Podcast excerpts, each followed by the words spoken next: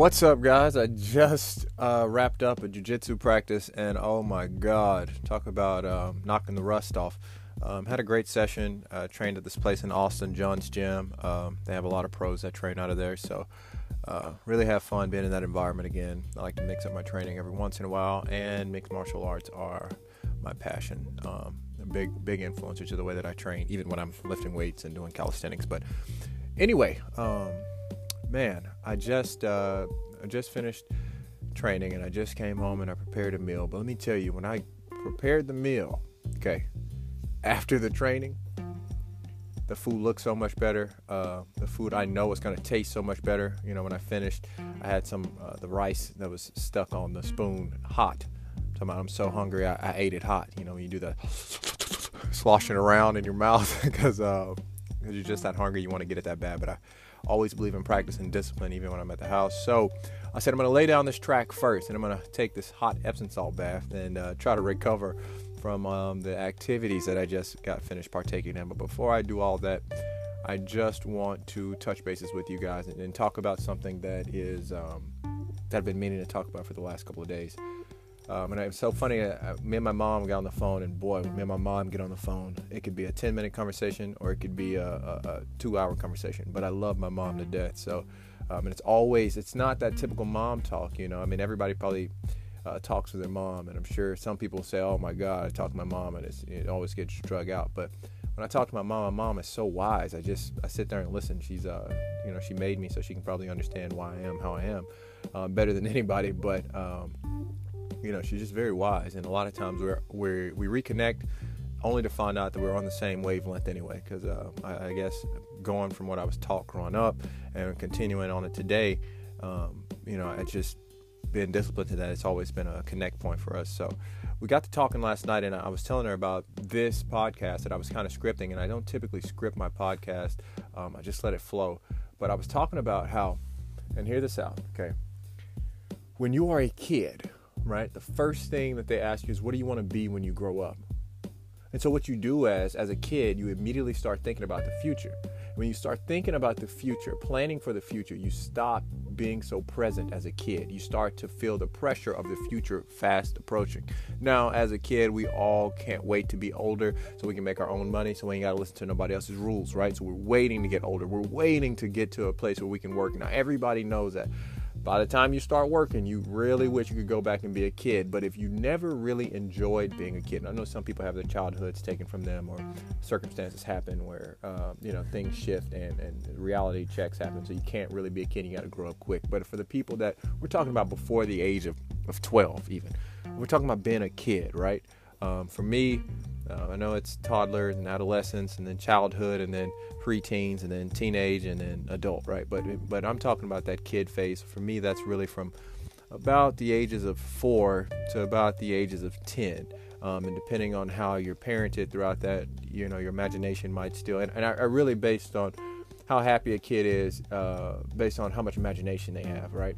Um, and in those moments where a kid's wildest dreams and imagination seems to come to reality, that's when you can really see their childhood um, in, in real life. And that's where you can really see the status of that child. Now, the kids that are like super grown and by the age of four, they're telling you, you know, Santa isn't real, that my dad goes to work every day.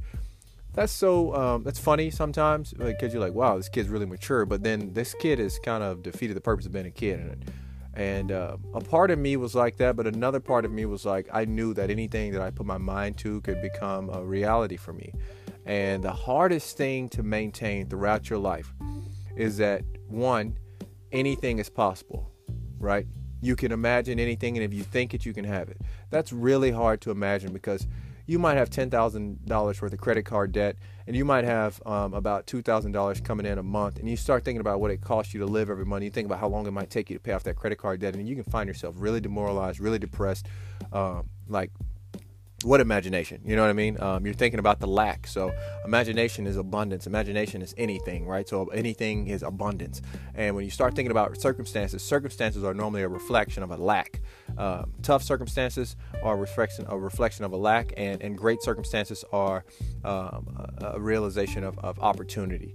So the going back to the main point as a kid you're taught what to start thinking about what do you want to be when you grow up right then you start to kind of take in those interests and, and, and maybe start to kind of focus on that and that's what kind of shapes your childhood um, and if you want to be a superhero you you know you got to start taking like karate classes and being involved in athletics and then you also have to be really smart um, you have to have great common sense and um, so it's a it's a lot of training if you want to be a superhero. Now, I want to be a superhero. What, why would I want to be a doctor when I can be a superhero? Why would I want to be a lawyer when I can be a superhero? Um, one, I want to know how to fly. Um, and they say, How are you going to learn how to fly? I mean, let's be real. At some point, you got to tell a kid, like, you can't fly. I don't want you to jump off something you can fly. Well, um, if anything's possible for one that believes, and I believe I, I believe I can fly, let me find a way to fly. If the goal is to fly, now I might be not be able to flap my wings like a bird and fly, but hey, airplanes take off every day and they weigh more than any person that I've ever, you know, seen. And so somebody's desire to fly is what got a bird in the sky. And I'm not talking about, uh, you know, a, pelican or something. I'm talking about, you know, uh, Southwest Airlines, uh, Delta Airlines, uh, American Airlines, Qatar Airlines. Uh, then we talk about uh, Airbuses, you know, even bigger. So when we start talking about this, it everything was born out of thought the most powerful thing that you can do is not limit your thoughts and then think the good thoughts, the, the thoughts that you really want the hardest, the most in greater detail, and then put those actions to those thoughts so that those thoughts can start to manifest themselves as realities. But what you give up on in thought will never manifest itself in reality. And so when you're in school, right, from the ages of five and sometimes pre K with ages of four, um, how much imagination stuff do you do after kindergarten? You know, um, how much imagination stuff do you do outside of art class? So all of the learning is so structured for for what? When is it inappropriate to to believe whatever your imagination uh, can conceive? When is it inappropriate? So I would say if a kid's still living in fairy tale land and they're, they're using their imagination too much, by the age of let's say ten, um, they you start having psychiatric evaluations for the kid. You start to wonder if the kid's behind his peers. You start saying he's slower to develop. You know, he's still growing up, still trying to find himself. How's a seven year old, a 10 year old, or 12 year old still trying to find themselves? Um, if you got too much imagination, they might say you're bipolar, schizophrenic. If you live in between the world that you exist, that, that exists, and the way that it exists in your head, and the, the, the literal world where you only uh, react, interact with what you can see, uh, then if you live in between both of those and they start to trying to give you medications for conditions that they think you might have that they also medicine that they cannot test on you but they give you this. Because if you're an adult and you have this this is what we give you. So we're just going to say the same thing for a kid. Numb them um, we can't fix them we don't want their gifts to grow. We don't you know numb them um, and i tell people all the time a child is very powerful. The faith of a child is absolute Okay, what a kid wants most is it's probably gonna happen to them. The thing that they, you know, kids want to go to Disney World, and you got a parent that's so fired up that's breaking themselves to do what? Take them to Disney World. Now, the kid is not concerned with how much money the parents make. The kid is not concerned with how it's to come about. The kid knows one thing I want to go to Disney World. And they want it so bad, so genuinely, so purely. What do the parents do? Work to make it happen. And the kids have no idea the legwork that went into it and know it didn't come out of thin air like some magic trick, but you don't know how the kids might be blessing their parents. You know, that type of thinking and then things come into uh, things kind of come into the reality for the parents that allow them unexpected money, uh, great circumstances appear. And then next thing the kid knows, they get to go to Disney World. Now, they don't know the backstory, but they're not concerned with the backstory. They're concerned with whatever they're wishing for to happen most consistently. But it, it to me, it seems like in our childhood, when we go to school from the ages of four, sometimes five, until we're 18, and then when we're 18, we're told we can stop going to school and then accept less from life, make less money, have less opportunity, or we can continue going to school where since you don't know what you what you want to do with your life when you're 18, you can go to this other secondary school which we call university. Um, and you can pick a major and then you study only the things from only the list of majors that we offer then that's what you will build your future off of and if you want something that makes more money you're going to have to pay us more money if you want something that makes less money, then you just pay us this base amount and you're graduating, you won't have any opportunity to begin with. And so it's it's a uh, it's a reconditioning point. You no longer can want to be a superhero like I might have wanted to be. You have to know what you want to be by the age of 18. And if you don't know, you go to another place or you go out into the wilderness, which is called the real world, and you accept the less that they offer people that didn't go the other way. And the, the what they offer the other people isn't so great because, hey, I graduated with a degree in perception psychology and human development, and it sounds real good. But when you go to a job that's going to offer you 32.5 starting out, and uh, what your check's going to look like every two weeks is somewhere around 16 to 1700 after taxes and all the stuff that they take out. Um, and you got to survive. So that first check is pretty much going to go to just bills. And the second check you you know you got to save some money right? And you got to live. So the first check was all just bills. And you probably took about $400 out of that to just live. And we're talking food we're talking gas we're talking you know the commute to get to the place um, tolls if need be. And by the end of the day you have about $800 to live off of, um, $800 to save, and the rest of your money goes to bills. Uh, okay, that's great. And how long are you going to do that until you save up enough to buy a house? So you deplete what all that you've saved up, you deplete it so that you can buy something, and then you kind of get to start over. Now, what's happened in the meantime is you graduated with that degree then you went out into a job field and probably something that's not centered around your degree, but you need to make money or you will be poor, so you accept a job. So now that you've got a job, and instead of you being what you wanted to be when you're a kid, you're closer to what what they wanted you to be. So you studied a class so that you can get a job. Now you got a job, and now your goal is to get a promotion so that you can get more money.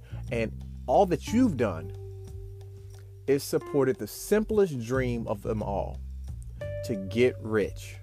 Now, some people's they love money so much that all that they want out of life is money. Now, that is a very simple dream because you either have it or you don't. You either got it, you got the money, or you didn't get the money. And they're going to pay you a sum of money to make them a sum of money. And if you don't perform in making them enough money, they're not going to pay you any more money to work for them. Then the economy can be bad, all that doesn't matter. If you don't do this job supporting my dream the way that I want I hired you to do it, I'm going to fire you because my goal is not to make you happy. My goal is not to make you a better person. My goal is not to give back to the community, to give back for my goal is to get rich off of your efforts supporting my goal, their dream. It's almost like we're conditioned to lose sight of our own dream and to pick whose dream we want to support. So, as a kid, you get a doctor set, you get to play doctor. Tell me what's more fun. Using your imagination with no toys to be playing cops and robbers and riding a spaceship. And we played games growing up in Memphis, Tennessee, where it'd be me and my cousin pretending we going to pick up some girls. We're in a car. We we we were acting out whole life scenarios based on what we might have seen, you know, uh, based uh, older cousins doing or our dads doing, or you know, we're, we're basing everything off of our imagination. If we were in this position, what we're gonna do? We didn't play doctor. We played WWE, WWF. You know, we played football, a real game. Um, we played cops and robbers. We played mamas and daddies. That's a whole nother game. Um, and it was it was so much imagination involved and we played that until it was too childish to keep playing and then we started playing video games right? And that's a whole nother world to begin with but it's it's less technical. It's an outlet. It's away from doing homework. It's video games. It's fun right? Um, and, and in my opinion imagination is truly intelligence i don't care what you say. If a person has a great imagination, I know that they are intelligent. They know how to utilize their brain to create outcome, a situation, a scenario. Uh, they can they can they can have walkthroughs on real life. Now they do it in the NFL.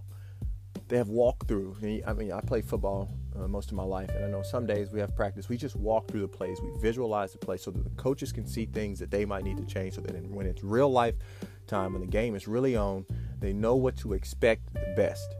They act it out in real life. We just have walkthroughs. Okay. And if you can have a walkthrough in life in real time, you are so much better at making decisions. You're automatically going to be set up to make less mistakes. But then when you start to think about how your imagination is really not that important, what they want you to do is use your brain to memorize. Don't use your brain to imagine, use your brain to memorize. So in college, when I had to take 24 hours of writing classes, what did I say? I'm going to take the most creative writing classes I can take.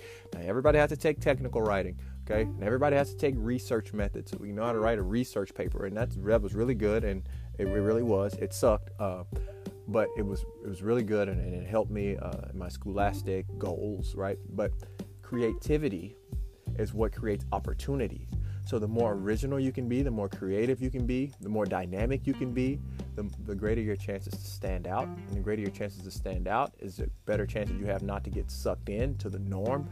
And then you can create the future that you want to live in. If you have no imagination how can you create? How can you imagine a different life?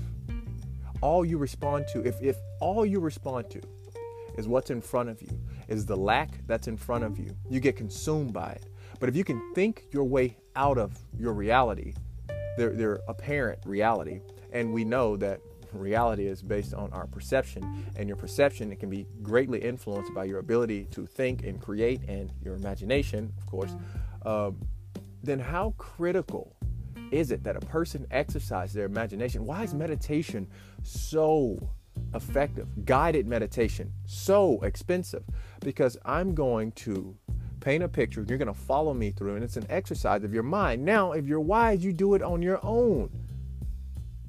To be in a meditative state is to be in a state of peace no matter what's going on around you. Have you ever tried to meditate in the act of chaos?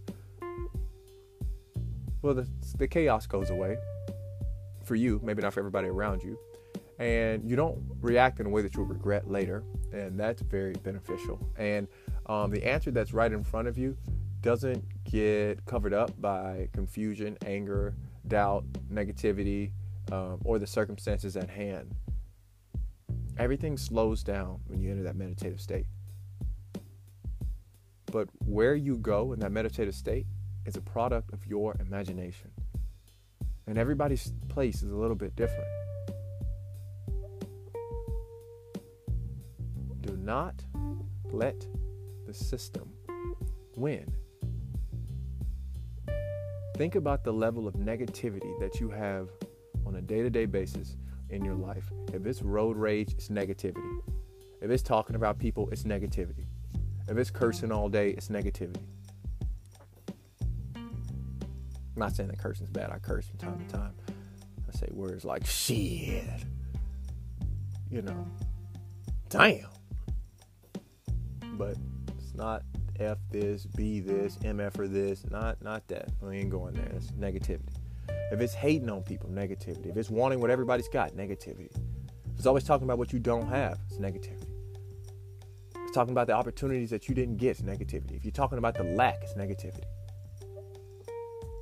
If you're talking about anything other than what you want and how you're going to get it and the work that you've done and how you can be better and taking ownership, you're focused on the wrong things. Come out of that position of lack, go into the position of abundance. Know your true worth. Exercise your mind. The war, the World War III that everybody's afraid is going to come between all the nations or Russia and the United States. It's not happening like you think it is. There is, a there is a war for your mind. I had the opportunity to work for a company that I know was going to use my brilliance in predicting human behavior to control human behavior so they can sell humans more products. I did not want to do that. And if I did not want to go to school to be a doctor, to be a professor in psychology, or to be a psychiatrist to write prescriptions, for people that had gifts that were being treated as conditions. So we numbed them and then we deteriorated their brain. So then they go crazy and then they go shoot up uh, military bases and schools and do all this and, and, and, movie theaters and all this heinous stuff that we say, why do people do that? Their brain has been deteriorated by the drugs that we're treating their superpower with. If a person is bipolar and they know how to control it, what do we call them? versatile. If a person is bipolar and it's sporadic, we call them schizophrenic, bipolar. Uh, we give them medicine for it, for one one drug for this, another drug for this, and it eats away at their brain. They die at a younger age, and um, have a terrible way of life. But we don't change that because we make money off of selling them the drugs that kill them anyway. So to not be a part of that vicious cycle, I decided to be a life coach. I want to teach people how to use their brain to get what they want out of life. I cannot teach you how to be rich, but I can teach you how to get more, how to live better, how to live longer. I didn't teach you how to get rich. I don't want to be your financial advisor, although I had a job offer from AXA to do that. Um, that was going to cost me about $2,700. And because I was broke and um, I don't, don't really ask for handouts, I studied the material, gained the knowledge so that I could be better at it on my own. But, you know, I could take the test today and become a financial advisor. But, but I didn't choose to be a financial advisor because enough of us are consumed with this idea of having more money and having less life. We want to have more money to have more life, but then we, we put ourselves through this less life situations if money is the only way to enjoy life. The best things in life are what? Free. But you got people that are depressed because of what they don't have. It's the people that have traded their values, traded what they really want for what they were told they really need. And when they don't have what they really need and they see everybody else having it, they feel like they're less than, that they don't have it right. We have a thing that is just for stunting. It's called Stuntgram. I mean Instagram. Um and we all have it to show how great life is. But who really posts how great life cannot be? So everybody's competing to look like they've got it figured out the most when I know people that have it figured out the least. I know girls that every guy follows that's truly a prostitute. She hates her life and um, she's addicted to pretending that she's got it figured out. But then we, we see these people commit suicide out of nowhere. We go, wow, her Instagram is so popping. We see a dad kill his whole family and they show the family portrait like, wow, they had the happiest family. Can't believe he did that so crazy. It's not so crazy. If you really take a look at those bank accounts, if you really take a look at the stresses that went into the relationships and who was on medication, who was not on medication, and all these influences that created the outcome that we are discussing and the headlines that we read that are written to get us to react. And everything that happens happens for a reason. Nothing is just they no one just typed out the headline the way they did and it pops up on your phone and it got you to click on it. And, and, and, now you think the world's in a little bit worse place because you just read the story that man things aren't looking good and you can't turn those notifications off because why they want everybody to feel that that is what the state of the world is really like and they tell us well we would talk about more positive stuff but positive stuff doesn't sell as well interesting interesting I can't remember a time since I've been alive where there was a segment on the news. I think they had this experiment on Anchorman where the segment on the news was about puppies and all these good stories. They'll throw one in there, maybe two. But then they get right back to this man shot and killed two people in a drive. Why do I care about the one minority normally or black guy that was that was killed by a cop or black guy that was that robbed someone or did, why do I care about the crime that the one person committed instead of the good that the many people are committing on a daily basis. Because it controls the way that you spend, it controls the way that you live, it controls the areas that you move to, it controls the areas you spend your money in. It controls. It is about control. Everything is about control. And in my training, I say it is not the movement of the weight that shows my strength. I can manipulate movement, but true strength is shown in the way that I can control the weight. So sometimes I go up fast, I go really down slow, or I go halfway up, hold, and then I pull the rest of the way up, hold, and then I let it all the way out, but I change it up frequently. I do it, I change it up very frequently. It is control that shows true strength. That is a pillar of my faith. That is a pillar of my training. That is one of the things I believe in the most. We have a weather modifier that I just call the weather manipulator that can change the weather, but we don't show that we have the situation with global warming under control because we have the ability to manipulate the weather to cool it off temporarily and then it heats back up in two days. No, no, it's not the manipulation that shows the status. It's not the manipulation that shows the control of the situation. And if a situation is out of control, it's a disaster. You get what I mean? And so if, if we're fighting to show control and we're trying to control a disaster, and we're manipulating to show that control. We never really have that control. We just have that situation manipulated. But then all manipulations, what? Lead to destruction. at some point Mother Nature is going to wake up. She's getting she's going to get tired of being manipulated every day for our gain. One of the biggest reasons why I'm rambling now, but one of the biggest reasons that I gave up bodybuilding was because I started to feel not bodybuilding in a traditional sense. You're talking about three chicken breasts a day, you know, any type of animal that has protein, I'll eat it. Because my waist how many dead animals do I consume on a daily basis so that I can have a little bit more muscle? And why is it that people that have great muscle aren't the healthiest? Why are these people dying of prostate cancer? Because all they eat is death? In the name of muscle? Living your life for the body instead of the spirit? But what are the benefits of me eating things that didn't die? Better health? More life? Mm, that sounds a lot more promising is it possible that I could have a great body on that? Mm-hmm. You want to be 274 pounds of solid steel, like people were never intended to be, but you can definitely have a better body. You can definitely have a better life. You can better have, you can definitely have better mobility. That sounds like the program I want to sign up for. Where do I sign up for that at? And never look back. Not have fish every once in a while, because a balanced diet is the best diet. But, but, I mean. Everybody, do me a favor. Wake up. I love y'all. Peace.